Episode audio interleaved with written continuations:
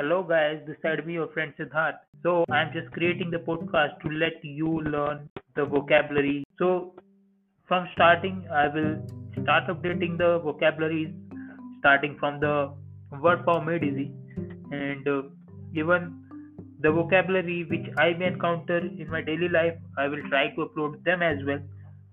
So stay tuned with me, stay tuned with the podcast, and you will not only learn the meaning of the word but also the usage of the word in English as well as in Hindi.